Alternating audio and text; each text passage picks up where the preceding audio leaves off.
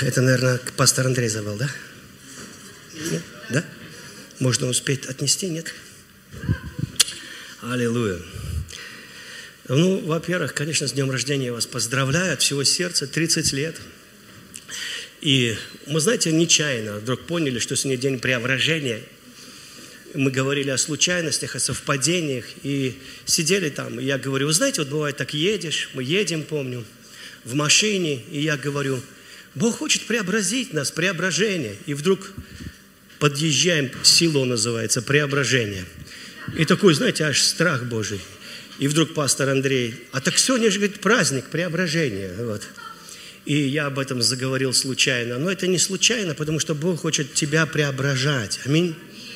И ты иногда чувствуешь, что да, мне нужно обновление, преображение – и иногда просто вот бывает недостаточно э, одной проповеди или чего-то такого волшебного, да, что вдруг раз, и ты преобразился.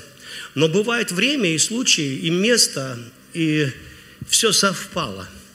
И мне кажется, что вот этот момент, он сейчас. И э, вы знаете, это как Кайрос называется, что ли, такое время Божье. И у меня есть ощущение, что сейчас это время – и что ты здесь не случайно.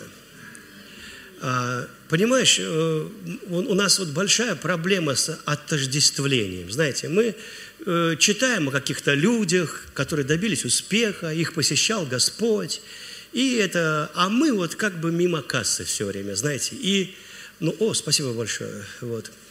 И, но когда на самом деле ты приносишь себя в правильное место, в правильное время, и Вера никогда не работает с будущим, то есть от слова совсем. Будущее это, – это приоритет надежды. Надежда – это классная штука. Если ты богат надеждой, ты счастливый человек. Но надежда совершенно не, отличает, не отвечает за реформацию, за чудо в твоей жизни, за исцеление. Вера отвечает за исцеление, за чудо. Вера – это линза. Вера – это не то, что ты, о, супер-пупер верующий, подкачал свою веру – Вера – это линза, через которую ты увидел истину и осознал. Вау, вау, вау, это так, так, так, так. Вот что такое вера, понимаете? Это как вспышка такая, и которая должна быть. Поэтому вера, она могущественная. Иисус сказал, если бы немножечко хотя бы имели веры, с горчичное зерно, ты бы горы двигал. Представь, круто, да, горы двигать, это потрясающе. Это для тебя ничего невозможного нет. И Иисус просил нас иметь веру, да? но, к сожалению, ну, многие христиане, они подумали, что вера – это как бы их личная ответственность. Вы, вы понимаете, да? И как только тебя наделяют личной ответственностью, у тебя, конечно, есть определенная ответственность, но мы об этом поговорим, но как только бремя ответственности ложится на тебя, вот тут у нас обычная и проблема. Мы начинаем все портить. Поэтому я сегодня хочу говорить о Евангелии, и считаю это очень важным, потому что Евангелие – это такое слово, оно чем-то напоминает русское «ура». Но дело в том, что после того, как ты закричал «Ура!», не факт, что ты добежишь до вражеского окопа. Ну, после «Ура!» обычно можно и не добежать. Вот. Как один наш Барт э, и э, такой, знаете, потрясающий романтик и э, гитарист и певец, ну, может, как певец не очень знаменитый, а Куджава – поэт, да, он сказал, что когда он вылез из окопа и закричал «Ура!», Вторая мировая война была, кто-то из окопа взял его за штаны и сбросил вниз назад и сказал, дурак, сиди тут, ты что? Вот. И так он выжил. Но Евангелие – это слово, которое обычно кричат, когда уже победа. И Евангелие кричали, когда враг полностью повержен, твоя нога стоит на его груди, ты получил приз – и вот это и есть Евангелие. И радостная весть. То есть такая радостная, невероятная новость. И Иисус был один из самых счастливейших людей на земле. Потому что Он нес вот эту радость, по, по сути, Он и есть Евангелие. Евангелие не только написанное в твоем ну, Библии, вот черные буквы на бумаге, и, и новости, и информация. Евангелие – это личность это личность, это Христос. Евангелие – это книга, которая в руках сидящего на престоле. Он же книга, Он Слово, Он стал плотью, Он обитал с нами, Он транслировал эти слова. Это, это, Христос, который даровал нам победу. И его жертва отличается от всего, что люди делали. От всего. Мы, может быть, об этом в следующем служении, в воскресенье поговорим, это тебя благословит. Но сегодня я об, о Евангелии хочу говорить. А, потому что мы часто теряем радость спасения. Вы знаете, и грех иногда ворует у тебя радость спасения. Потому что грех – это как будто тебя полоснули чем-то острым по душе. И ты, а, и чувство вины, которое приходит, оно ворует радость спасения. В принципе, радость спасения – это самое главное. Потому что Иисус сказал, не радуйтесь тому, что бесы повинуются вам, а радуйтесь тому, что ваши имена записаны в книге жизни. Правда? И вот, вот это вот понимание, а что такое книга жизни, а, а в чем моя радость, а, она должна преобразиться у нас, воскреснуть. Вот просто воскреснуть. Даже Давид, когда он согрешил, он не молился, что Бог его спас после этого греха. Он прекрасно знал, что Бог милостив и прощает. Он говорит, Господь, верни мне радость спасения. Верни мне радость спасения. Вы знаете, потому что, по сути, если Богу удастся вернуть радость спасения в церковь, вы не сможете удержать ее рост. Потому что когда ты под кайфом радости, ты как бы не работаешь. Вы со мной? Как будто бы Бог работает. Вот мы, когда начинали эту церковь, да, что, трудности не были? Были трудности. Мы преодолевали трудности. Ну, наверное, но я не очень это помню. Я помню, что все было по кайфу. Извиняюсь за молодежный современный сленг. То есть нам нравилось, ну, нам все нравилось. Я даже помню, Андрей мне говорит, Сергей, а ты помнишь, я сколько тебе проблем, ну, как я это против тебя так бунтовал. Я говорю, да никогда ты против меня, никогда не был проблем. Ты вообще молодец, ты всегда шел. Я реально не понимаю, о чем он говорит. Потому что мы были в радости, в помазании. И когда я спасся, я был в истине Евангелия. Беда в том, что в истине Евангелия мы находимся недолго. Понимаете, ну недолго. И вот, и я всегда думаю, а можно ли долго? Или вот как хорошо пастор Андрей сегодня проповедовал, э, что привыкли к столбу огненному, привыкли к столбу облачному, и ты привык там э, к жене или привык там к дому, в котором живешь, привык к хорошей машине, и уже сидишь тот же самый грустный, вот, и недовольный, и ропщешь, привык. И, и, и мое предостережение к тебе, чтобы ты не привыкал, к сожалению, тебе не поможет. Ну, вот. ну я могу тебе говорить, брат, не привыкай, пожалуйста. Ну не, ну, не привыкай, ну не, ну, ну, ну не привыкай. Не надо привыкать. Все знают, но привык, понимаешь? И вот что же нам, как же нам жить-то, быть-то, чтобы не привыкнуть к этой радости спасения? Потому что это что-то, что больше. Потому что если это просто новость в книге, то ты уже читал, и ты уже все понял, и ты уже привык, и ты уже пошел дальше. И иногда само Евангелие, которое есть Христос, он был только предбанничком нашего христианства. Мы познакомились с Иисусом Христом и говорим, Иисус, ты меня спас, спасибо, я пошел дальше – Куда? Я буду вдуть в шафар, изучать еврейские буквы. В общем, там есть красные затеи, квесты христианские. И ты пошел увлекаться различными вещами, а Христос стоит и говорит, ну, когда надоест, возвращайся, я, я здесь. Ну, вот. Если что, я, я здесь. Потому что Он и есть полнота все собой наполняющего. Он и есть твоя радость. Он и есть источник. Знаете, мы думаем, ну, ну как, как Иисус может быть? Ну, ну ладно, я знаю, что Он Господь. Но дело в том, что Он жизнь наша. И Иоанн начинает свое Евангелие, очень счастливое Евангелие, он начинает со слов. В начале было Слово, и Слово было у Бога, и Слово было Богом, и Слово было с нами. Полная благодать, оно стало плотью, человеком.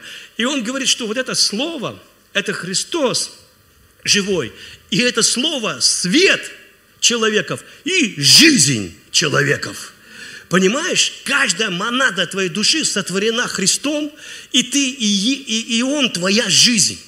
Если у меня есть этот гаджет, что сделал Адам? Адам, допустим, это iPhone, iPhone. Адам это iPhone. Он крут, он технологичен, он живет, у него есть зарядка. Но если его отключить от розетки надолго, скоро iPhone догадается, что смертушкой попахивает, понимаете, да? Потому что он от источника счастья и жизни отключился, пошел жрать с дерева добра и зла. И уже так много знает о добре, о зле. и все знает, и сколько бы ты его не учил, сколько бы ты там не делал, он помирает и помирает и помирает. Понимаете? Потому что источник – это сам Христос. Нет ничего более интересного и счастливого, чем жить с Иисусом. Он невероятный, он интересный, в нем вся премудрость. Апостол Павел говорит, вы имеете полноту в нем. В нем вы святы, в нем вы обрезаны, в нем вы совлечены, в нем вы новое творение, в нем. Потому что на самом деле только Он является источником вот этого изобилия. И апостол Павел, он говорит, я все почитаю за мусор ради превосходства познания Иисуса Христа. И очень часто, когда человек приходит в церковь, и он обрадовался, как я обрадовался, например, я обрадовался, потому что Бог на меня напал в церкви. Он вообще, Бог бескультурный, я вам хочу сказать, Бог. Этот Иисус, Он вообще живет какой-то своей жизнью, вообще не советуется даже с тобой. Все время по-своему все делает. Потому что у меня было представление, какой должен быть Бог в церкви. Он должен быть положительным и культурным. Но Он напал на меня, как Тарзан – еще когда говорит, Иисус Христос джентльмен. Никакой он не джентльмен, он тарзан, вообще он дикий, он любит дикой любовью, он вообще не стесняется этого. Вы понимаете? Вообще от слова совсем. И, и я там, у меня сопли пузырями, у меня слезы брызгали, как у клоуна в цирке, вот так вот в разные стороны. Я говорю, отстань от меня, я с ним поругался, я подрался почти с Богом. Я говорю, отпусти меня, Бог, ты меня опозорил. А он меня тискал и любил. И я понял, я понял, что я счастливчик, потому что я встретился с Богом. У меня не было богословия, у меня не было ничего, ни, ни о чем, вообще ничего, кроме одной мысли. Жив Господь, жив Господь, аллилуйя, слава тебе. Я даже аллилуйя начал говорить нечаянно, вы понимаете? Хотя не планировал, что я в жизни буду говорить аллилуйя, аминь там брат, сестра. Я вообще не думал, что попаду в эту организацию. Вы понимаете, я, я, я не знал, что это произойдет. Я просто знал, что Иисус живой живой, и, от меня, и у меня все будет хорошо, потому что Он Бог. И Он меня любит. Понимаете? Это и есть Евангелие. И, может быть, я его коряво сейчас объяснил. Как Галим, помню, он, знаете, не, не особо владеет там, а, может быть, его словарь запас русский не такой богатый. Мы, помню, там объясняли ребятам, что надо покаяться, вот эти все слова, покаяться, они их не понимают, они не понимают за что, хотя грешники, вот, и мы вот там объясняем им Иисус, там это, он, они слушали, потом Галим. Не, короче, говорят, я это, прихожу, и Бог меня, я такой, вау, я как нахлобучила, как накрыла, а он такой, вау, меня о, обнял, о. Эти такие слушают, о, Галим понятно говорит. И мы такие думаем, ну, вообще, чего понятно, он вообще ничего не, не, не Евангелие даже не рассказал. Но Евангелие это не слова. Евангелие это вау, бдиш, бу, вау, у, ха-ха. Вот, вот что такое Евангелие, понимаете? Если это просто слова, то это не Евангелие. Если, от тебе, если Евангелие тебя никак не штырит, то ты к нему ты привык, но не к Евангелию, к нему невозможно привыкнуть. Вы понимаете? Невозможно привыкнуть к еде, невозможно привыкнуть к этому, понимаете? Ты, потому что это живой хлеб. Это реально живой хлеб.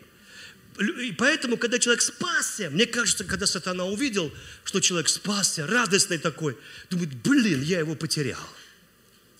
Ладно, говорит, можно я с тобой буду в церковь ходить? Я тоже хочу с тобой. А ты-то чего? Я вообще специалист по святости, по праведности, вообще по делам, по всяким достижениям. Ты знаешь, я тебя научу, как любить Господа. Я просто был там, меня, меня не получилось, но у тебя получится. Вот. И вы знаете, и он часто пристраивается, и начинаются такие теологии. Он говорит, понимаешь, брат, сейчас у тебя, вот почему что-то не получается, хотя у тебя все получалось. Потому что ты не имеешь близких отношений со Христом.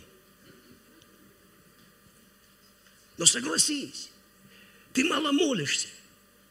Ты, ну я два часа молюсь, два часа. Святые намного больше молились. Если ты хочешь чудеса, у тебя должно быть, ну не знаю, очень много это. О, ну что ты, за два часа ты ничего не успеешь. Бог даже не успевает тебе ответить. Это что? Да ты два часа, ты полтора думал о сардельках. И ты чувствуешь себя виноватым, не достигнувшим Бога. И он говорит, понимаешь, у тебя должны быть личные отношения со Христом. И ты, а как это?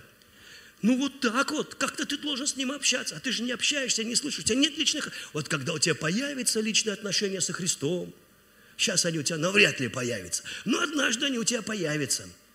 И у тебя и так есть личные отношения со Христом. Евангелие – это радостная весть о том, что у тебя есть личные отношения со Христом, и Он никуда от тебя не уходит. Аминь. Аллилуйя. Вообще у тебя есть личные отношения со Христом. Я помню, пророк один – скажите мне, как слышать Господа? Ты слышишь Бога? Ты слышишь Бога? Я? Я нет. Ты слышишь Бога? Мне обычно выбирают пастора как костыль. Пастор, что говорит мне Господь? Я помню, мне написали, я ничего не ответил. Потом написали, что я гордый. Я ничего не ответил. Потом написали, спасибо, что вы мне не ответили, мне Бог ответил. Теперь я ответил. Вот видишь, говорю, ты слышишь Бога, ты слышишь Бога. Просто тебе лень слушать Бога. Ты решил, я должен играть роль Бога вместо Бога.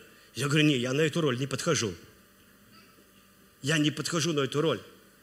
Понимаете, мы много чего сочинили, чего добавили, что на самом деле не является Евангелием. Я не против дела, мы об этом поговорим, я не против достижений, достижений все остальное. Я не против, просто я хочу, чтобы мы поняли, что корень не в этом. Корень не в этом. Вот почему язычники так охотно принимали Евангелие, потому что Павел не проповедовал им, вы должны там сделать то-то или то-то или то-то, и тогда Христос сделает то-то и то-то. Павел проповедовал так. У меня для вас радостная весть. Здесь все люди, я хочу вам сообщить, что все ваши грехи прощены. Примите это. Примите это. Здесь нет ни одного непрощенного человека. Здесь все уже прощены. Потому что Евангелие – это, конечно, двухсторонняя штука. Двухсторонняя. Двухсторонняя, так всегда говорят. Сатана так говорит. Евангелие, оно двухстороннее. Есть твоя Божья сторона и есть твоя Божья сторона, Он умер за тебя. Понял? Твоя сторона, смотри, не испорти это. Делай то-то и то-то, чтобы доспастись. Это твоя сторона. И вот как раз-таки вся и проблема в твоей стороне. Потому что Бог свою сторону, мы не сомневаемся, Он сделал ее хорошо, но когда дело доходит до моей стороны, вот тут Дьявол говорит, не домаливаешься, не доделываешь, не дорабатываешь, не, до, не доделал то, то, усомнился и так далее. И теперь ты вдруг понимаешь, что твоя сторона испортила Евангелие. Она как ложка дегтя в бочку с медом. Но дело в том, что Иисус Христос, Он не только пришел как Бог, ведь мы все родились в грехах из-за одного человека, Адама. Вы со мной? Мы все непослушные, непослушанием Адама были. Вы со мной? Мы все были неверны неверностью одного человека, Адама. Мы были в нем, когда он был неверен и непослушен. И поэтому Иисуса называть вторым Адамом. Он пришел в теле, как человек, но был Богом. И как Бог, если бы он умер на кресте просто как человек – он бы нас никогда не искупил, но Он был Бог от начала сущий. Он альфа и омега, Он сердце Отца. Иисус – это трансплантация сердца Бога этому человечеству – Иисус – это вся радость и полнота Небесного Отца. Иисус – это Его счастье, это все, что у Него, это все, что есть у Отца, потому что звезды и все это временное, все эти ангелы – это творение, но Иисус – это сердце, это сущий в недре отчим, это самое великое, что есть у Отца. Это есть Его любовь, Его отрада, Его радость, в Нем вся Его радость. Подумать только, что в Иисусе вся радость Небесного Отца – и Он отдает его нам, чтобы получить большую радость, тебя получить, понимаете? Он жертвует сыном, не переплачивая, а чтобы вернуть тебя в свою радость. Потому что когда мы отключились от сети, и мы жили своим умом, но мы уже, мы уже умирали. И поэтому Иисус не спасает нас от гнева Отца. Он спасает нас от смерти, а Отец Небесный никогда на нас не гневался – он никогда не гневался на нас. Он спасает нас не от Бога, а от, от смерти спасает нас. а, а смерть пришла через грех, и поэтому он становится грехом на кресте. Он становится грехом, он в человеческой плоти. Понимаете? Поэтому Иисус Христос, Он пришел, чтобы как Бог искупил тебя, но как человек Он вместо тебя был послушен. И был послушен до смерти на кресте. Он на пыточном кресте, где ни один бы из нас даже секунды не продержался. Он на пыточном кресте не отказался от тебя, думая о тебе.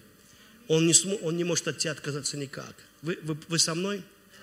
Он хотел восстановить отношения, это его любовь, его, это его страсть по отношению к человечеству.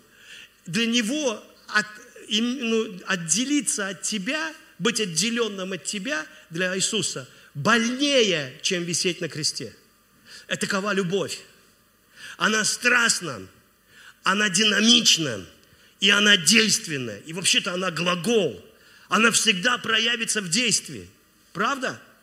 Она не может просто «я вас любил», или вообще быть может, может быть и нет, я сам не знаю. Она обязательно проявляется.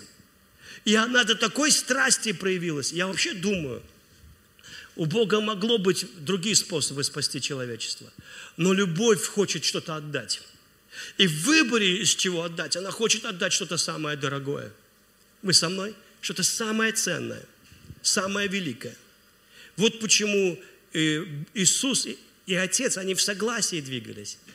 И Иисус был послушен, потому что Он не уповал на твое послушание – он хочет, чтобы ты был послушен. Это полезно тебе, это тебя благословит, это важно. Это черты Бога. Но он не уповал на то, что вот твое послушание тебя спасет. Он знал, что это не так. Он не уповал, что твоя верность тебя спасет. Он спаситель. Вы слышите меня? Это не означает, что я должен быть неверным, непослушным, бунтарем, своевольным и так далее. Это просто фундамент, основание моего спасения, Его послушание, Его верность и даже Его покаяние. Потому что Иисус Христос покаялся за все человечество. И когда Он вошел в Иордан и опустился в реки, Иоанн-то говорил, это я должен креститься. Потому что это крещение, это крещение омовения грехов, которое было.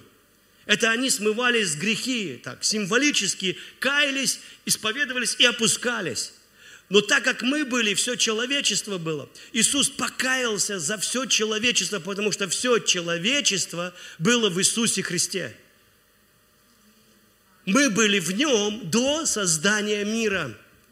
В Нем, в монадах Его души, Его естества. Мы не появились бы иначе, если бы мы не были в Нем.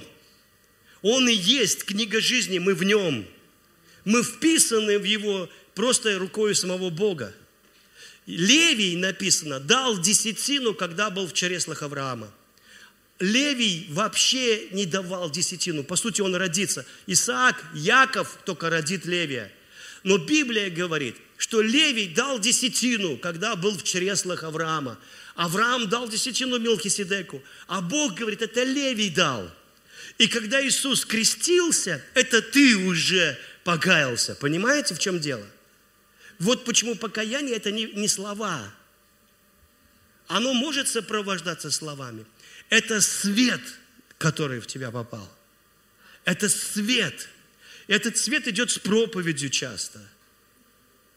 Павел едет на осле гнать христиан. Яркий свет. Кто ты, Господи? Понимаете, там все во мгновение, там метаморфоза происходит. Ему он понимает в этот момент, что все слова бессмысленны. Он попал в свет в этот.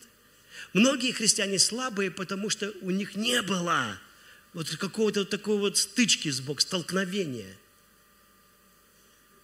Но я помню, как мама наша с Андреем каялась. Я ее говорю, мама, тебе надо в Ярославль. Тут церкви еще не было. А она у нас тоже церковь. Я говорю, нет, надо в нашу. Потому что я там свыше родился, я пережил Бога. И, она, и я ее просто требовал, чтобы она повторила молитву покаяния. И она за пасторами еле шевелила губами. Она была в депрессии, в разводе, она еле шевелила губами. Я вообще волновался, она хоть кается. Потому что я, я понимал, что надо выйти вперед и сказать молитву покаяния. И потом она что-то там про, про, пошевелила губами и, и поворачивается ко мне, говорит, Сережа, а как ты думаешь, Иисус Христос вошел в мое сердце? Мама меня раздражал вот эти свои сомнениями. Я говорю, мама, ну, конечно, вошел. А почему я ничего не почувствовала? Я говорю, да потому что Царство Божье незаметно приходит. Ты просто не заметила. Но Иисус сказал, любой человек, который призовет имя Иисуса, спасется. Так что поздравляю тебя, мама, ты спасена. Она, да, ну ладно. И приехала домой, ее радость достигла в поезде. Вы понимаете, когда она домой вернулась. Потому что я наставил ее в вере. Я объяснил, что Бог не врет. И, может быть, у нее не было вот так вот ярко, как у меня, но этого было достаточно, чтобы она стала новым творением. Потому что это приходит через Слово. Вы со мной? Через Слово, что Иисус никогда не обманывает. Любой человек, который призовет имя Иисуса, он спасется. Павел так говорит. Потому что ты уже спасен, уже Он умер за тебя. Ты просто согласился и принял то, что уже для тебя даровано было. Вы со мной? Ты просто принял это. Вот она радость где. И когда мне говорят, Сережа, ну вот Иисус, ты, конечно, хорошо свою работу сделал, но теперь тебе надо – Хорошо, я согласен, мне, мне, ну, мне надо, я же не спорю, я готов, я открыт, я хочу, меня, меня никто не заставлял служить. Я не служил, потому что «А, в ад пойдешь, если не будешь служить. Кровь будет людей на твоих руках. И все, я зомби-апокалипсис, часть вторая, я выполняю поручения, меня напугали. Но Бог никогда не хотел, чтобы мы служили Ему из страха, как рабы. Раб никогда не прибудет в доме вечно. И беда в том, что многие люди, они они напугались Бога. И как Давид, вот сегодня пастор говорил, ковчег убил Озу. И что произошло с Давидом? Ковчег там, я там, дистанция между мной и Богом. Давайте так вот там где-то ковчег, ящик этот, подальше от нас. Я, я такого Бога, мне будет трудно любить.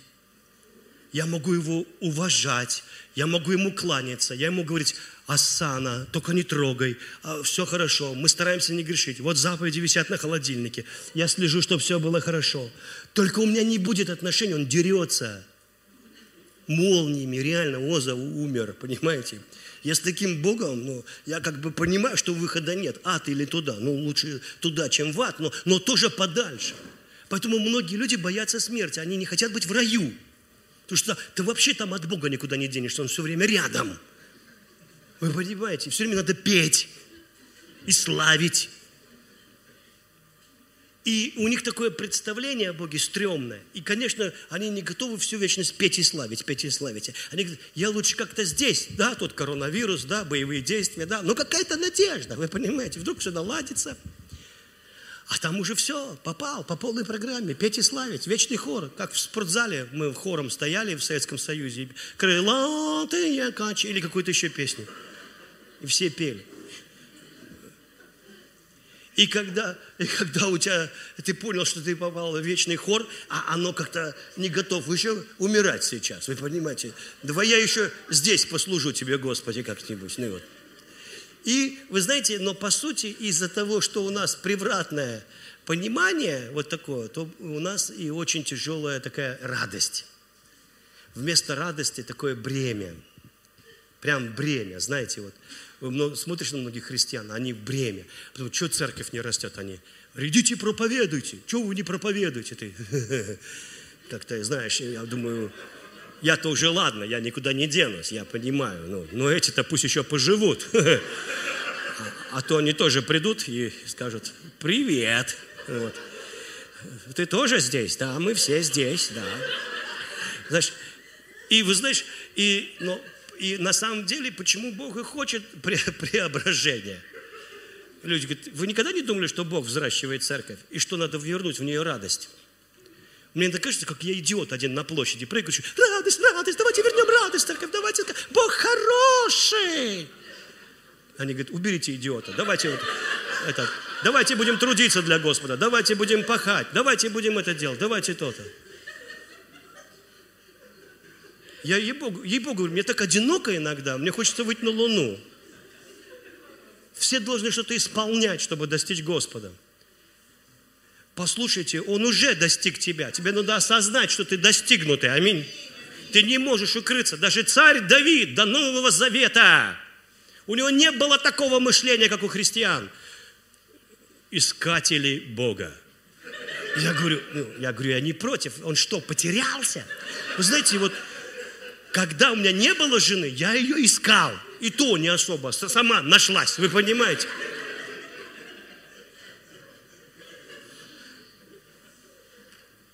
Если я скажу, если до сих пор ее ищу, то, то со мной что-то неправильно, вы понимаете? Все, чем я занимаюсь, это я ее познаю теперь. Павел нигде не пишет, давайте искать. Я каждый день ищу Господа. Ты где-нибудь это читал? Он говорит, я стремлюсь познать Его, как Он познал меня. Это классное путешествие, познавать Бога, видеть Его славу, переживать Его, аминь, в Слове находить Его характер. Он никуда не потерял. Ты не можешь укрыться от Бога вообще. Ты не можешь укрыться от Бога. Царь Давид говорит, куда я уйду от тебя? Царь Давид не был шизофреником. Он, не, он говорит, я, говорит, пойду ли я за море? Ты там. Возьму ли крылья зари и переселюсь туда? Ты там. Сойду ли в преисподнюю? Ты там тоже. У Давида Бог был везде. Вы понимаете, даже в ядре земли. Он везде был. Для Давида Бог, от Бога это то, что нельзя скрыться. Он говорит, Господь пастырь мой, я ни в чем не буду нуждаться. Вы никогда не думали, что почему-то Иисус Христос не называет себя «Я звезда светлая и утренняя, потомок Авраама, Моисея, Самуила. Не, Илия, Илия крутой. Да ладно, Елисей. О, Иона. Ху-ху. Почему только Давида? Почему он говорит корень и потомок Давида? Почему? Он потому что Давид был по сердцу Господа. По сердцу Господа. А вы знаете, что по сердцу Господа? Это просто, что он с гитарой под дубом играет, и ему это прикольно. Что такое по сердцу Господа? По сердцу Господа, это когда ты веришь в Господа доброго. Аминь. А без веры угодить Богу, это не по сердцу, никак, невозможно. По сердцу Господа, это когда ты принимаешь Его любовь, это Ему по сердцу. Он же не Скрудж Макдак. Принесите ко мне десятины, двадцатины, тридцатины. О, ты принес, брат. Послушай, у него по сердцу раздавать. Он вообще не нуждается. У него по сердцу раздавать. Если ты не берешь, его огорчает это. Это не по сердцу его. Ты никогда не думал, что Бог постоянно просит нас просить. Почему? Да он не человек. Мы все время думаем, Бог, он примерно такой, как я. Только побольше. Послушай, подобрее. Ну, как бы, ну и мощнее, конечно. Ну, еще плюс все знает. А я-то ничего не знаю. Вы? Ну, я знаю кое-что, но не так много, как он. Послушай, ты вообще не можешь Бога с собой сравнивать. Ты, он творец, а ты творение. По, по, твоему сердцу, например, кто-то идет у тебя денег в долг просить, ты говоришь, жена, прикрой, опять этот идет. А по сердцу Господа идет, идет просить. Давай, давай. Куда? Куда? Куда ты ушел? Куда? Ну, не попросил, да что ж такое. Понимаете, у него совсем все по-другому. В Царстве Божьем, например, блаженней давать. Так это в царстве. Так он царь. Аминь. Это у нас блажение забирать. Аминь. Только в боксе блажение давать, нежели принимать. Но на самом деле для Бога блажений давать и не лишай Его возможности тебя благословлять. Аминь. Когда ты принимаешь Его любовь, принимаешь Его доброту, принимаешь Его благодать, а вместо того, что ты, Господи, во имя Иисуса Христа, пожалуйста, пожалуйста, Господи, сделай для меня то-то и то-то. Ну ладно, я знаю, это не получится. И Бог такой, я не понял, что это было. Нам кажется, что вера – это когда я напрягся и уверовал во имя Иисуса Христа. И я держусь два часа, не сомневаюсь. Я не сомневаюсь. Я исповедую. Это геморрой. Это, это стресс. Вера – это другое. Вера, о Бог, о Бог, я не могу, ты сыпешь на меня благословение. Понимаете, вот что такое вера? Вера, она от знания Бога, а не от старания. Иногда, мне кажется, дьявол преуспел, просто говорит, брат, сестра, хорошо, что ты взял меня с собой в церковь. Я тебе научу, как получить чудо. Как? У тебя веры не хватает. Это точно. Сейчас не хватает, но ты подначитаешься, поднамолишься. Сейчас пока у тебя не получается. Но потом, просто ты сейчас еще не Кеннет Хейген, но потом, лет через 30, когда у тебя будет много веры, много, много, хотя бы с горчичное зерно, оно, конечно, бы у тебя получилось, но ты же бездельник, ты мало молишься. Ты не постоянный. Прежде здесь надо постоянство, постоянство, постоянство. Каждый день, два часа об исцелении, об этом. И тогда у тебя появится вера. Ай-яй-яй-яй-яй. И ты пустился в приключения двухстороннего геморроя. И думаешь, когда же у меня будет вера? А Иисус говорит, эй, ребята, вы чего? Вера не от этого. Да, она от слова, но слово, оно живое. Вера – это когда ты понимаешь неизменность Божьего слова и благости. Вера – это что-то очень простое. Знаете, вот Марку я маленькому своему говорил, не нажимай на знак аварийки в машине. Он, почему? Я пошутил, говорю, это катапульта. Мама катапультируется. И он вообще не нажимал, он же верующий. Если я сказал катапульта, значит катапульта, все. И потом я нажал. Я забыл уже, что я пошутил. Прошло, может, месяц. Он, папа, выключи, мама катапультируется.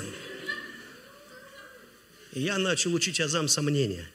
Что не все, что говорит папа, это, это некоторые вещи мы просто прикалывались. Но по сути вера, она была чем-то простым. Это просто от, от того, что ты понял, что Он неизменно благ, никогда не отказывает – и немыслимо, невозможно, невероятно, чтобы Он не дал мне чудо. Это просто невозможно, потому что Он такой Бог. Он говорит, просите, и будет дано вам. И потом говорит, чтобы ваша радость была совершенной. Аминь. Что ты, Бог, заботишься о моей радости? Конечно. Я даю всем, дающий всем, дающий всем, дающий всем, просто не упрекая. Просто. Потому что когда ты знаешь его характер, и то, что Евангелие – это не что-то, что ты заработал, и благодать – это не что-то, на чем висит ценник, почем оно стоит. Да, спасение бесплатно, но за все остальное ты заплатишь. Я тебе отчет, заплатишь.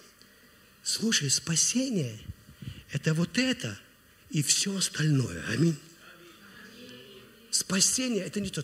В ад не идешь, но остальное. Я только от ада тебя спас, чтобы не пахло жареным кожей. Я тебя спас. А дальше ты платишь. Ценник за чудеса, ценник за исцеление, ценник за характер, ценник за это, ценник – ну ладно, смотрю, ты чмо, тебе скидка. Ну и вот. Послушай, послушай. Нет никакого ценника. Мы пойманы Богом. Аминь. Он уже заплатил, Он уже все сделал, Он нас искупил, Он нас одним приношением навсегда сделал совершенными. Аллилуйя. Благодать это, конечно, не Санта-Клаус, который говорит, ой, мальчик, мальчик грешник, мальчик страшный. Ладно, мальчик, не буду уголек тебе в носок кидать. Я решил быть добр к тебе, мой мальчик. Это не Санта-Клаус, аминь. Благодать – это ветер, который твои паруса наполняет, который делает тебя сильным, делает тебя бесстрашным. Благодать – это дух реальный. Благодать – это то, что освободило тебя от греха. Он стал грехом вместо тебя – по сути, на кресте произошли... Первое, это Бог покаялся за все человечество. Вот почему Иисус говорит притчи о блудном сыне. Помните о потерянных деньгах? Помните историю о потерянных деньгах? Деньги вообще не искали веник. Деньги потерялись. Веник искал деньги. Аминь. Ты деньги. Аминь. Ты не веник. Потом овца не, не бегала и искала, где пастырь. Пастырь – это все воля Божья. Аминь. Блудный сын, он ел со свиньями, это была последняя стадия его успеха жизненного. И когда они жрали один и тот же стручок навстречу друг другу, А он это делал без разрешения, пока никто не видит. А голод был страшный. И когда они просто соревновались, потому что он хотел, они все хотят жрать. И когда они столкнулись с пятаками, просто столкнулись с пятаками. И нечаянно, нечаянно, так, так совпало, бывает в жизни, совпало, так, вот так вот сделали одновременно, вот так вот одновременно сделали. Ну, бывает, совпало. И он в ее свинячьих глазках увидел ровно свои такие же. Он вдруг ужаснулся. Или называется, пришел в себя. Я что тут делаю? Что я здесь забыл? Вот так тебе надо к болезни отнестись. Ты что делаешь? Я что тут болеть, что ли? Пошла вон вообще! Деньги!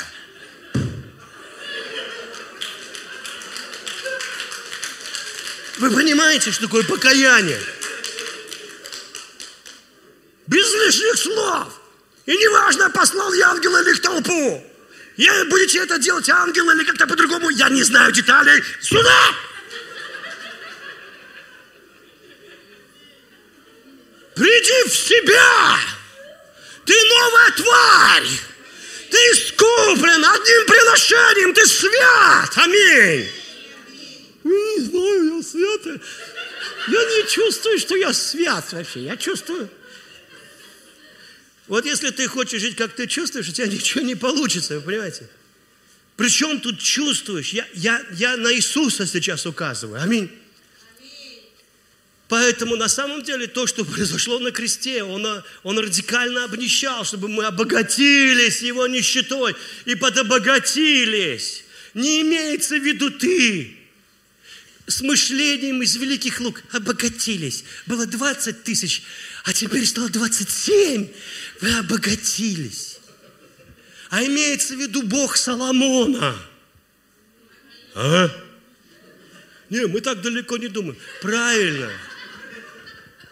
Имеется в виду Бог, который разбрасывается в космосе астероидами, 400 тысяч тонн чистой платины –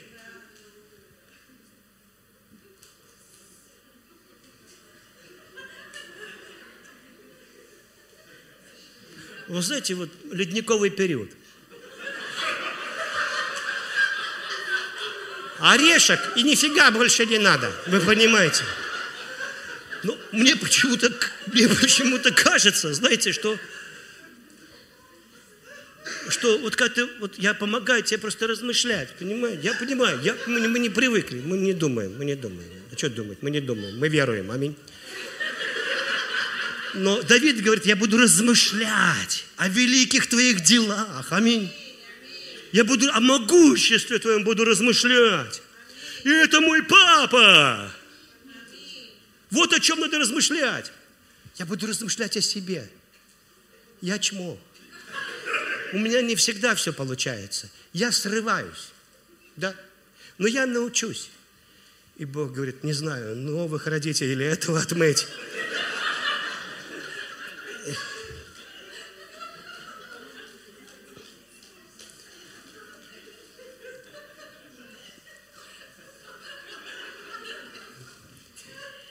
Так этот же нового научат. Вы знаете, этот, помню, пастор Андрей наш, он, Деренко, проповедовал в одном месте. 40 человек молодежи спасло. 40, такие горят, глаза горят. И тот пастор из той церкви говорит, ты чего, что они спаслись? А, во-первых, у них никто не спасается. И тут вдруг доказательство, спасается. 40 человек, молодежь, девчонки, пацаны, горят глаза, любят Иисуса встретили. Он говорит, из чего, что они спаслись? Мы еще посмотрим, кто из них в нашей церкви выживет. И ты понимаешь, никто не выживет. Здесь большой падеж. Вы знаете, вот очень большой падеж. Потому что у нас же как учат? Меня как батька учил плавать? Выкинул из лодки. Веслом, веслом по башке, веслом. И я спасся. А с другой брат утонул, а я жив. Вот, видите? Такой у нас падеж. Нет, Бог хочет, чтобы мы вернулись в радость. Он как-то сделал спасение легким. Не знаю, как это объяснить. Я, я стараюсь, вот честное слово, я стараюсь. На меня раздражаются. Говорят, что я что-то унижаю, чтобы возвысить другое. Я все хочу сломать. Вы знаете, я когда пришел домой, вот мы квартиру купили, помню, я просто хотел обои переклеить. Вот все, у меня не было денег на большее. Но штукатурка, оказывается, держалась на обоях, понимаете?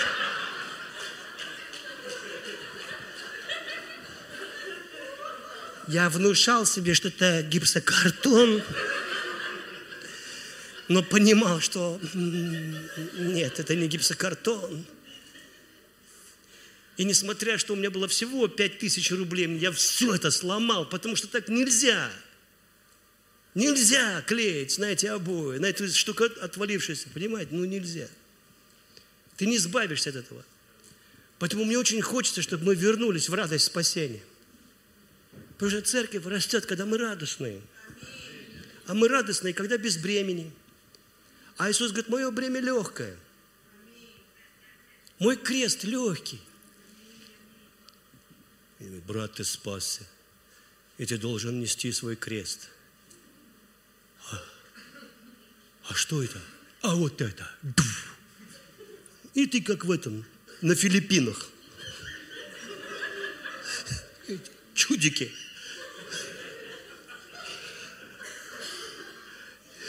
Иисус смотрит и говорит, церковь, блин, филиппинская, вы, вы что делаете?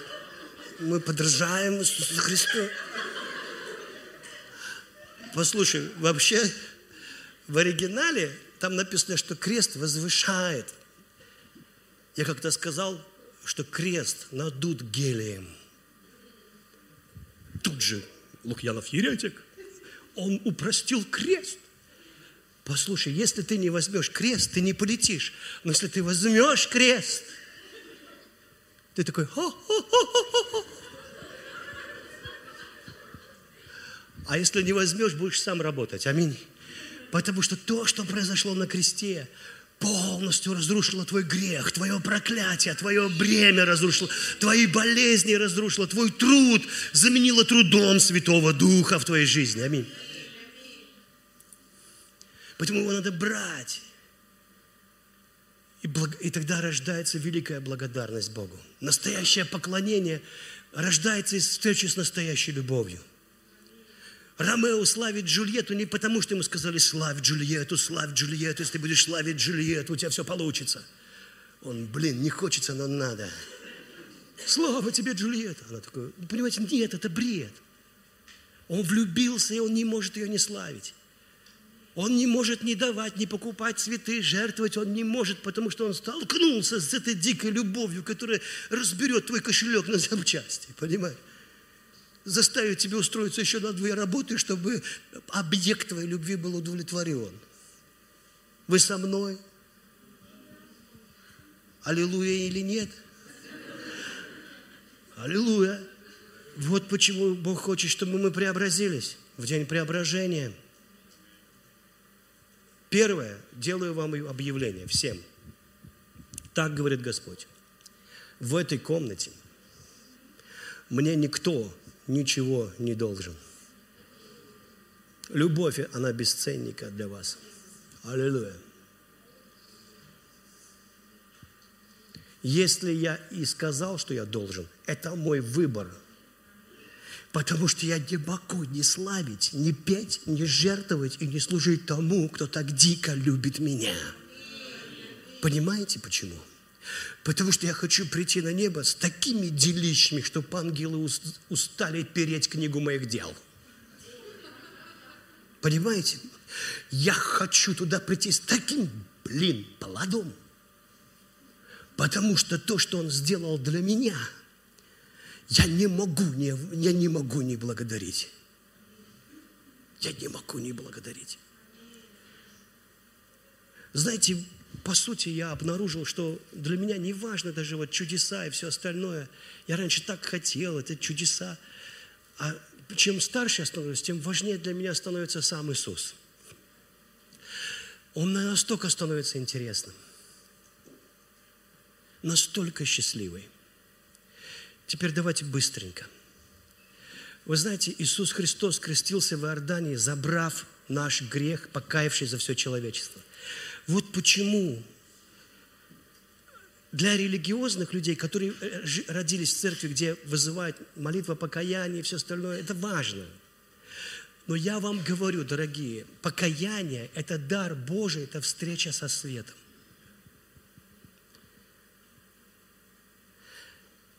Которые рождают веру автоматом. Ты как бы не стараешься верить больше.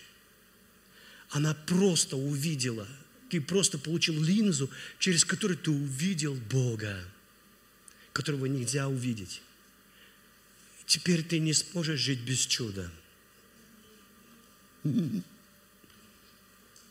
Потом Иисус Христос, Он пошел и сказал, помните, Он как-то сказал фарисеям, я буду проматывать быстро это.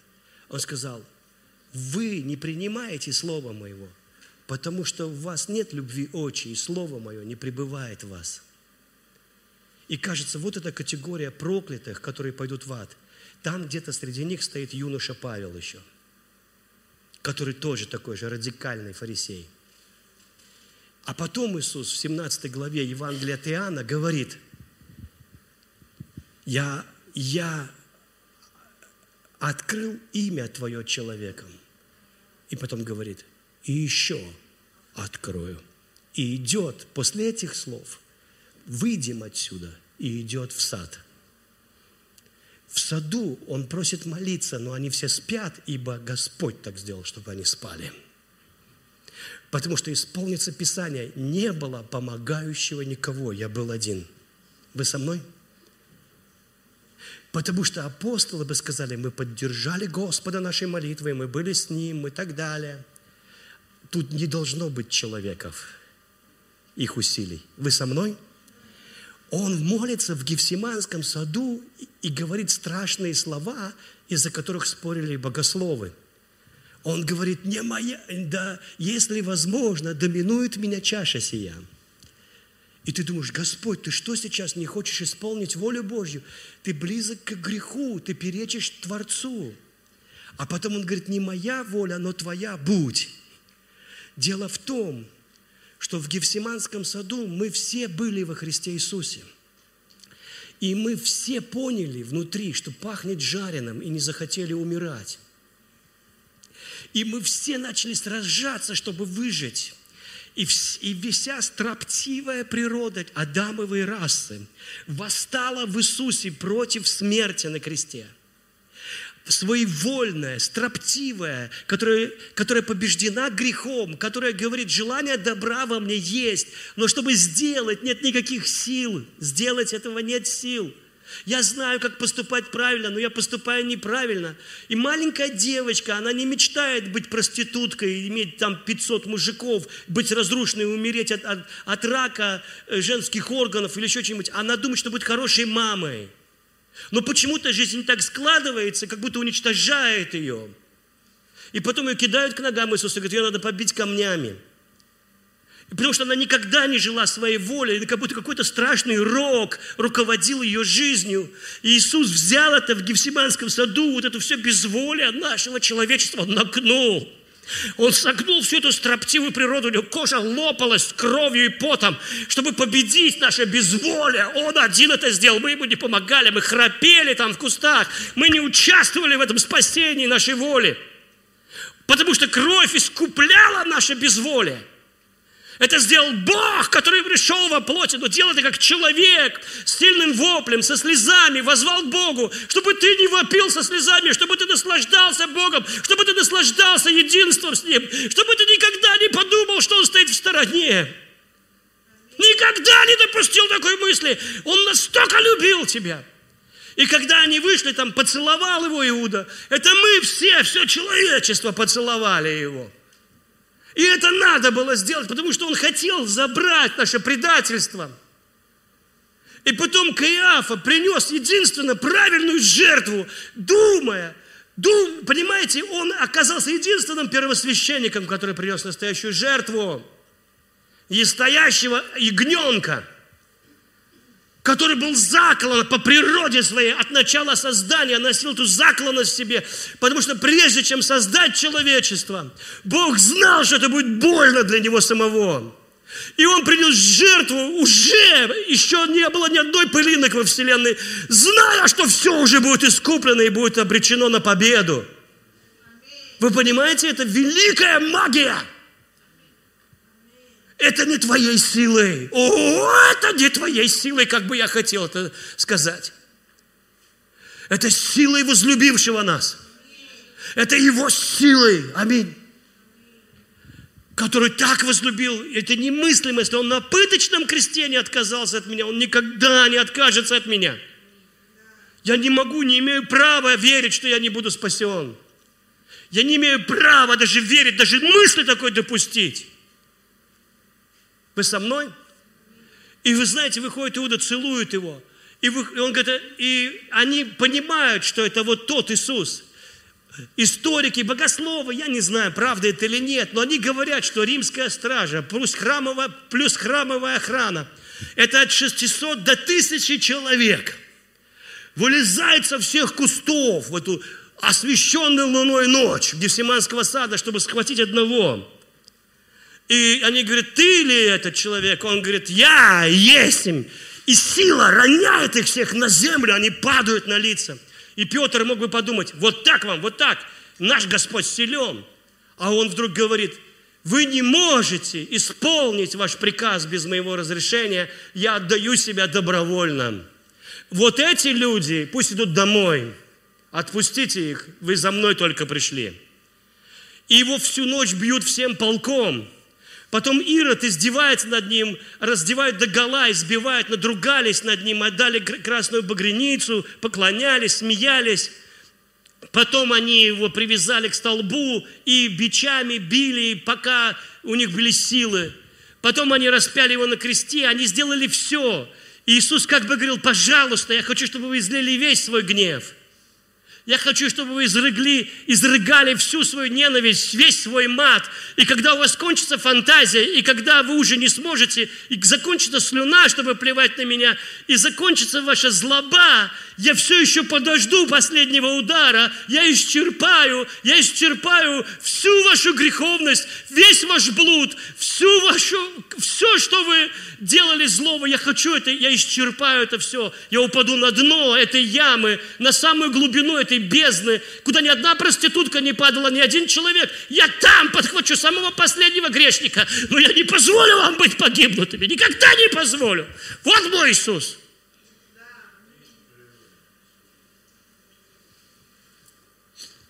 кроткий, такой кроткий, как можно быть таким кротким, могущественным и кротким?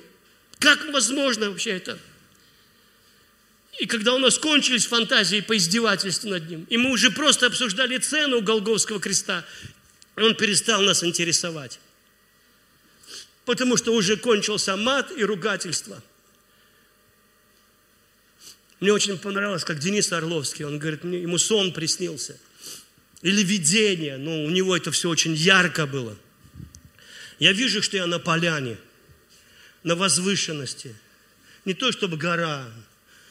Я вижу ноги, прибитые к кресту, одним гвоздем, как железнодорожные вот эти гвозди, знаете, похожие. Прям расщепил пятки. Я посмотрел на крест – какой-то, говорит, мужик, я вообще не думал, что это Иисус Христос. Не было ощущения, что здесь какая-то искупительная работа проходит. Вообще он не был похож на Иисуса Христа. Мне показалось, он был больше похож на какого-то узбека. Знаете, гастробайтеры. Ну, ну, работяга. Он вообще не был похож вот на голливудского Иисуса Христа, поэтому я никак не подумал, что это Иисус Христос. У него были руки такие, как у работяги, тело мужика, который много работал. Потому что он был плот, плотником, они пилили бревна вручную пилами на доски, они были жилистые, и руки были грубые. Он был обычным человеком, я никогда не думал, что он Иисус Христос, ну это не то, что я в кино видел – Люди вокруг обсуждали продукты, цены, там, я не знаю, ну, вообще их не интересовал этот человек. И вдруг Исаия начал, кто-то громким голосом начал цитировать Исаия, и не было в нем ни вида, ни величия. Он был презрен и умолен перед людьми. Муж скорбей, изведавший болезни. Мы отвращали от него лицо свое, он был презираем, и мы ни во что ставили его. Ни во что! И когда этот текст начал читаться, этот человек на кресте начал ерзать. Он ерзал так, что я вспомнил псалом, как червь, говорит, я был. И, говорит, ему нужно было упереться пятками в гвоздь, потому что никакой площадочки под ноги не было, они просто держались гвоздем. И этот гвоздь делал рану от того, что человек на кресте подтягивался больше, кровь брызгала. Я обнаружил, что у него борода вырвана почти полностью, все в крови, избитое, один синяк лицо. Били по лицу кулаками – у него вырваны волосы были, борода вырвана. Он пытался на руках потянуться, он ерзал, как червь. А бревно было топором рубленное, на коже на спине не было. Можно было увидеть легкие, можно было увидеть внутренние органы просвечивали сквозь мясо. И когда он спускался с креста, все занозы всаживались в плоть. Он пытался, он ерзал, говорит. Я, говорит, в ужасе начал, и вдруг самое страшное произошло. Этот человек на кресте, он издавал такой звук. Так, но он не кричал. Я вдруг во мгновение ока оказался внутри Христа. И вот тут самое страшное. Я, говорит, не могу вам описать одиночество, которое он переживал. Я, как Денис, знал, что Бог его не оставил. Но Иисус не чувствовал никакого Бога как будто вообще никогда не было Бога. Как будто кто-то когда-то придумал Бога, и все, что он делал, просто надеялся. Не было никакого ощущения Божьего присутствия. Хуже того, вдруг я начал видеть, как все мировые проклятия, все, которые только могут существовать, в душу начали вонзаться в его. Психические атаки, давление, сумасшествие – и он, говорит, стонал. И говорит, вы знаете, я однажды только пережил психическую атаку в Германии. Я ночевал и проснулся от сна. И вы знаете, что я понял? Я понял, вот я не знаю, Тонечку тоже разбудил, но я внешне я нормально себя вел. Но внутри я такую боль переживал, что я хотел покончить с собой, чтобы эта боль ушла. Я думал, что единственное, как можно избавиться от боли, это умереть, но я знал, что это душа если бы тело болело, ты бы избавился от боли. А душа, ты, не, ты избавишься от тела, а душа от этого не избавится. И тут же я понимал, что только Христос – дверь из этой муки. Другое место Писания – это когда Бог говорит сатане, только душу его не трогай. Тело, но душу не трогай. А тут душа была задета. И я понимаю, почему когда болит тело, ты еще можешь терпеть. У тебя есть обезболивающее. Но если болит душа, мой друг, это ты. Это не тело. Это очень все тяжело. Это ад. Настоящий ад. Отголоски его. Ты можешь чувствовать, когда гневаешься на кого-то, когда не прощаешь, или когда панический страх, или если ты знаком с каким-то боязнью, то ты можешь понять чуть-чуть это. И вы знаете, Денис говорит, я вылетел из Иисуса. Если, говорит, честно, я был там секунду. Я все увидел за секунду. Я не мог выдержать этого. Я не мог выдержать того, что терпел Иисус. Я выскочил, я орал, прекратите, что вы делаете, перестаньте немедленно. Э, я понимал, что то, что сейчас происходит, не выдержит никакому человеку. И вдруг Иисус улыбнулся. А как раз Исаия читал, на подвиг души своей он будет смотреть с удовольствием. И я смотрю, Иисус перестал ерзать, он улыбается и смотрит на меня. Он от... Его уста начали говорить. И он сказал, сын, я хочу, чтобы ты все взял. Все взял, за что я умер. А я с ужасом осознавал, что я не знаю, за что он умер. Я не знаю, что все. Что я должен, я должен изучить, за что он умер. Что я должен взять? Что я должен взять? За что он умер? И вот тут приходит дьявол и говорит, да-да-да-да-да, Иисус умер, да-да-да-да-да. Но ты должен достигнуть то, что Он хочет для тебя. Постараться, чтобы это пришло в твою жизнь. Ты должен получить веру, ты должен то, то и то. А вера, мой друг, от Евангелия, она не от натуги. Она сейчас приходит в твою жизнь, пока я тебе это говорю. Сейчас приходит чудо. Сейчас приходят деньги, пока я это говорю. Сейчас приходит исцеление. Сейчас приходят чудеса. Это все сейчас, это туточки здесь, прямо здесь, прямо сейчас, потому что это вечное Евангелие. Аминь. Это Евангелие, оно не человеческое. И Павел говорит, я принял Евангелие от самого Господа, оно не человеческое. Не человеческое. Это по-человечески достигать, это по-человечески стараться, это по-человечески потеть, это по-человечески трудиться, это по-человечески угождать Богу, стараться угодить Богу. Это не по-человечески, когда ты принял то, что ты угоден Богу одним приношением. Это не по-человечески, когда его нищетой ты вдруг стал богатым, его ранами ты стал здоровым, его кровью ты навсегда святой, освященный, новое творение. Это не по-человечески, что он умер, и ты умер, сдох. Тебя замотали, с креста сняли, отнесли в гроб, и тебя не было три дня. Ты умер там. Каждая монада умерла. Каждый атом в теле Иисуса, все умерло. И тишина, и тьма. И на третий день Он воскрес. И ты воскрес. И ты, вот почему ты сейчас новое творение. Он воскрес. Вот почему такая радость. Потому что вместе с Ним мы все воскресли. И Павел говорит, я ничего не хочу знать, кроме Христа и притом распятого. И Евангелие, которое я вам проповедую, это не человеческая история. Это Бог сделал. Это Бог сделал. Это Он тебя светил. Это Он. Иисус говорит, эй, ребята, я хочу, чтобы вы поняли, что вы пребываете во мне, и я в вас. Эй, мы неотделимы. Не проповедуйте, соединись с Господом.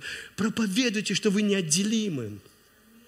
Не проповедуйте, что надо достигнуть, проповедуйте, что вы достигнуты, пойманы Богом, забраны им, похищены из этого мира. Вы со мной. Не проповедуйте, и дела у вас будут. Ну, какой человек не захочет что-то сделать, но ты поймешь, ты же не свинья. Тебя спасли, ты хрюкнул и пошел дальше. Ну, хрюкнул, хрюкай. Но я не из этой компании. Я не могу за всех людей. Я не могу, если я тебя напугаю Богом. И ты из-за этого будешь служить. Это не зачет. Во-первых, мне как служителю. А во-вторых, тебе, как рабу напуганному.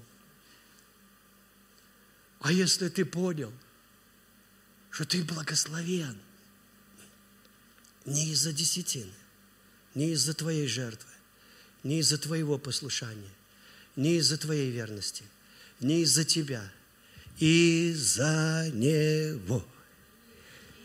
Да, я стремлюсь быть очень послушным. Да, я стремлюсь к Богу, я хочу Его знать. Да, я хочу жертвовать. Да, я хочу, я знаю, что я не смогу стакан воды дать, чтобы не получить награду. Я верю в награду. Я верю, что жертвы наши воздаются Богом. Но не это основание.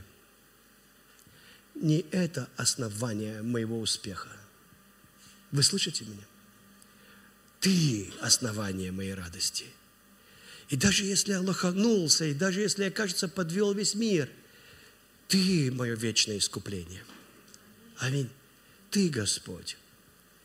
Вот почему старцы снимают венцы – 24 каких-то старца. Я тоже хочу быть. Если там можно быть 25-м, я бы присоединился, не знаю, там, если у меня будет какой-нибудь венец, хоть из ромашек. Но я бы хотел вот так вот положить к ногам Иисуса и сказать, это твое, это ты сделал, ты меня осветил, ты меня нашел, ты меня спас, ты меня затискал до смерти, я умер в объятиях твоей любви, я родился заново, и мне нечем хвастаться, кроме как тобой. Вот почему написано, я раб ничего не стоящий, сделал только то, что должен был сделать, потому что я убрал себя из основания успеха. Обычно люди говорят, достигший успеха. Я достиг успеха, я был верен, я был послушный, я собрал команду, я делегировал, я доверял, я проверял, я делал то-то и то-то, я визуализировал, я то-то и то-то делал. А я смотрю, да не было этого. Был время и случай, и милость. Конечно, они работали, что-то делали, но часто они были благословлены этими людьми, благословлены Богом, и все было Бог. Аминь. Самый лучший семинар о процветании я слышал от одного американского миллиардера. Студия, телевидение, два миллиардера. И у одного спросили, как ты стал таким богатым? И он сказал, я никогда не свистел дома. И я подумал, что более честного семинара я в жизни не слышал.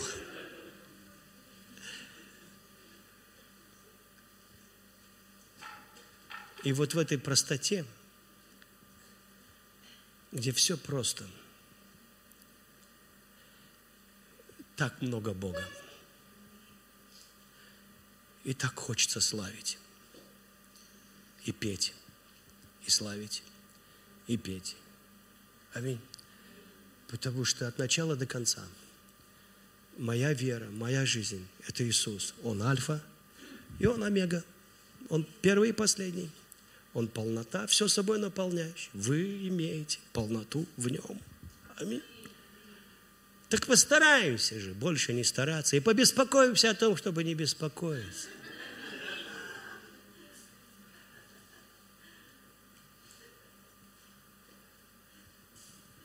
Павел говорит, постарайтесь войти в покой. Что это означает? А если ты постарался войти в покой и вошел в покой, там ты не стараешься. Аминь. Один проповедник сказал, у ракеты отвалятся все ступени, пока она войдет в покой. Но там она просто в кайфе. Аминь. Земля в иллюминаторе видна. Нет вот это. Вторая космическая. Земля в иллюминаторе видна. Трава, трава у дома. Аминь. Послушай, давайте постараемся войти там, где чудо. Аминь. Аллилуйя. Отец. Это я... Ой.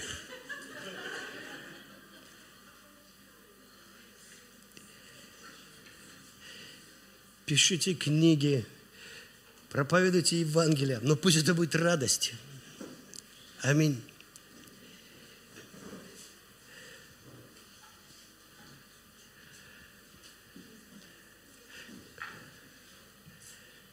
Скажи, Иисус, спасибо Тебе. Ты совершил свою работу. Я верю в Твой труд – я верю в Твою великую благость. Я верю, что Ты осветил меня. Я благодарен Тебе. Теперь Ты мир перевернешь, если, если надо. Можно и не переворачивая. Но если надо, я настолько любим, желанен, что ты мир перевернешь, но сделаешь чудо для меня. Я живу Твоей любовью, Твоей добротой. Твоей добротой. Твоей добротой. Ты начал. и поможешь мне до конца дойти. Ты совершишь и уже совершил. Ты на пыточном кресте от меня не отказался. Тем более, когда я спасен. Несмотря на множество моих ошибок, несмотря на то, что я совершал грехи, я вот тут стою верующий в благость, милость. Потому что ты, милость твоя, она скажет любому суду, стоп, заканчивайся. Милость превозносится над судом.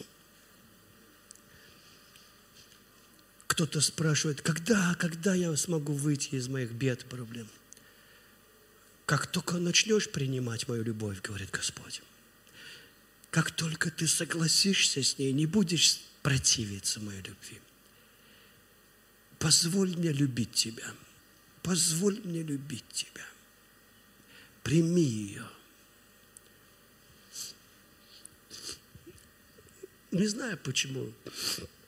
Может и правда у нас разные дары. Я не все понимаю. Один мой приятель сказал.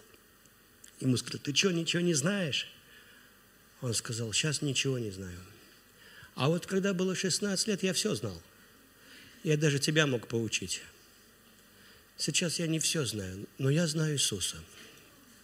Аминь. Вот Он тут, прямо сейчас.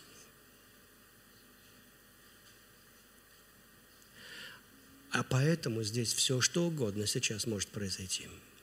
Все, что угодно. Прямо сейчас все, что угодно. Маленькое чудо, чьи-то долги стираются. Ты скажешь, как? Если ты будешь с Акакием советоваться, есть такой ангел, Акакий.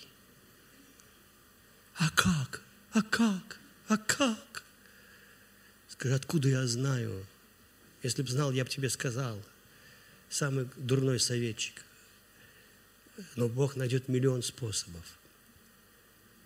У кого-то желудок исцеляется, у кого-то кишечник исцеляется, у кого-то позвоночник, поясница исцеляется, а поясывающая боль в пояснице, грыжа уходит во имя Иисуса. Шея исцеляется, ухо исцеляется правое. Я благодарю Тебя, Иисус. Я благодарю Тебя. Локоть исцеляется, кости исцеляются колени исцеляются. Легко. Деньги приходят. Легко. И даже заранее.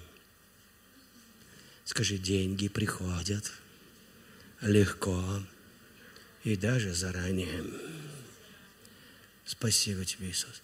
Скажи, великие луки, вы, ты будешь богатым городом тебе приходят инвестиции, асфальт во имя Иисуса, без окаки и даже заранее во имя Иисуса. Предприятия новые приходят сюда, в этот город. И даже заранее. Здесь хотя бы одного верующего бы найти –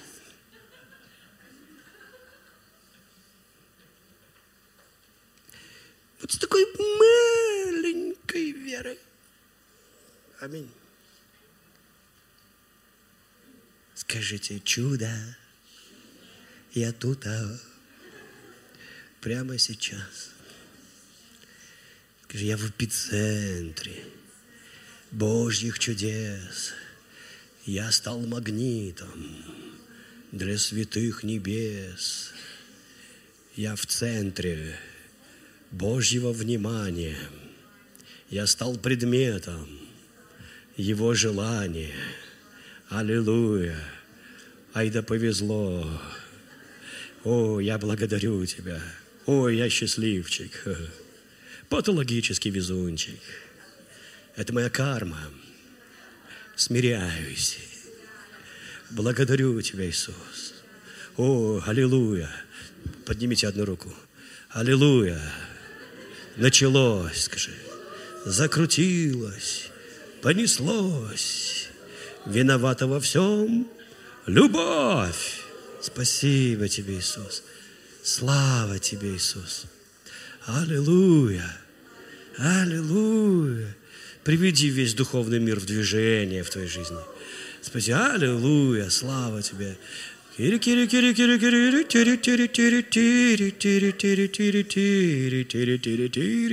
Знаете, я не боюсь, я вот, вот в этом не боюсь совершенно, совершенно. Мне говорят, ты такой наглый. Да, да, я не боюсь, аминь. Аллилуйя, аллилуйя. Да, скажи, люди все говорят, вот если б я был тем царем, который стрелял из лука, а сейчас не можешь пальцем покрутить. Ты был тем лохом, который выстрелил бы из лука два раза всего. Мы просто о прошлом любим прочитать. Аллилуйя, скажи. Теперь скажи, Господь, вот этого человека сильно благослови. Так, чтобы весь мир видел, что Бог меня любит. Аллилуйя. Слава тебе, Иисус. Теперь позволь Богу тебя поцеловать. Аллилуйя. Вот ты весь стоишь в слюне Божьей, мокрый, хороший. Аллилуйя. У меня вопрос. Я вас призывал к греху? Нет. Чувствуешь себя святее? Аллилуйя. От чего? От Евангелия. Аминь. От Евангелия. Аллилуйя. Будьте благословенны.